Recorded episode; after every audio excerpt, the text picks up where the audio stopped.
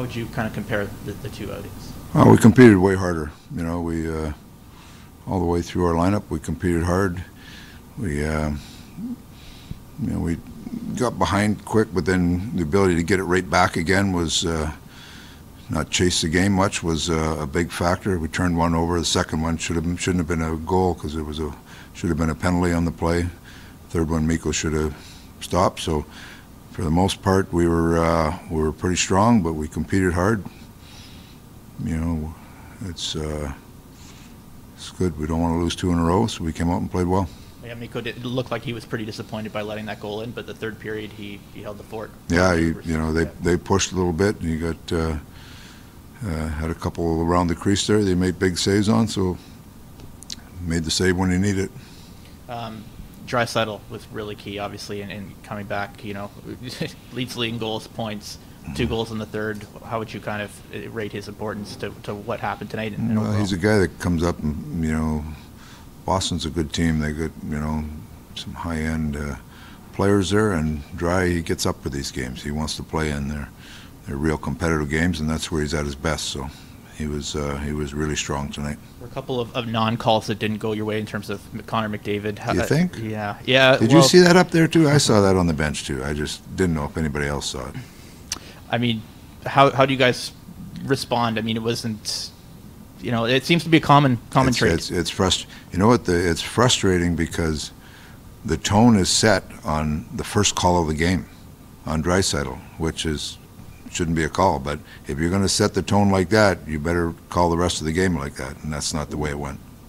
Overall, do you, do you think he needs more calls in his favor? I'm not going to comment anymore on the referee. I, I just thought, I thought there was a there was a, there was a missed call on the on the goal, the Draisaitl penalty to start it off. I thought when a referee does that early, he sets a standard in the game, and that wasn't the standard that was upheld through the game. I just I just wonder about some depth guys on your team. Your fourth line contributes to a big goal late, and Cody Ceci mm-hmm. with a goal and assist mm-hmm. late in, in, the third. What is yeah. it like for for you guys to have that kind no, of? No, that's good. Ceci was really good. Keith and Ceci put a lot of hard minutes in, and it's great to see them get rewarded for their work. Um, you know. Uh, the uh, the it was Sceviour and McLeod and uh, Foegele on at the end there that uh, comes up with a big big hard working goal for us. So that's that's what we need. We need that little bit of depth scoring there, and especially when we're not getting many power plays, it's uh, you got to uh, you got to find a way to chink in. Hopefully, we don't need five every night, but uh, but that's we got five, and we'll take the win and go home or go to Buffalo. I mean. You talked about the pairing of Keith and Ceci. It seems like both of them have come in and really earned the respect in that room. For you've been a hockey player, Dave. In in that locker room, when you see a guy who doesn't really have the sexiest game yet, he comes up huge on a game-winning goal in an insurance market. What does that do for the club?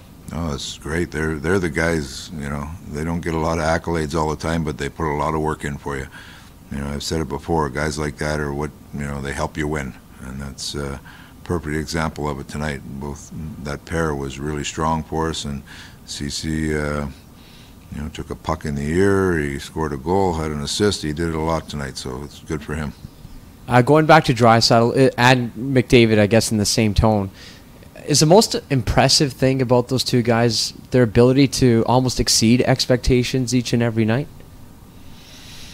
I, I, mean, their expectations of themselves is really high. I don't, you know, that's probably a better question for them. But they uh, they expect to play well every night. They expect to be a factor in the game, and they usually are. So that's. Uh, you know, those expectations very rarely are they not met. We'll go to one question on Zoom. Jason Gregor, go ahead. Dan, I to ask you about Ryan McLeod. Do you feel was that his best game? Yeah. Top to bottom this year. Yeah, it's, he got the most opportunity he's had for a while, but he's come back and he's he's skating. He's trying to play a little more physical, and I don't mean hitting people, just body position, being around the puck. So he's. Uh, he's a more confident player right now, which which uh, uh, that was by far his best game.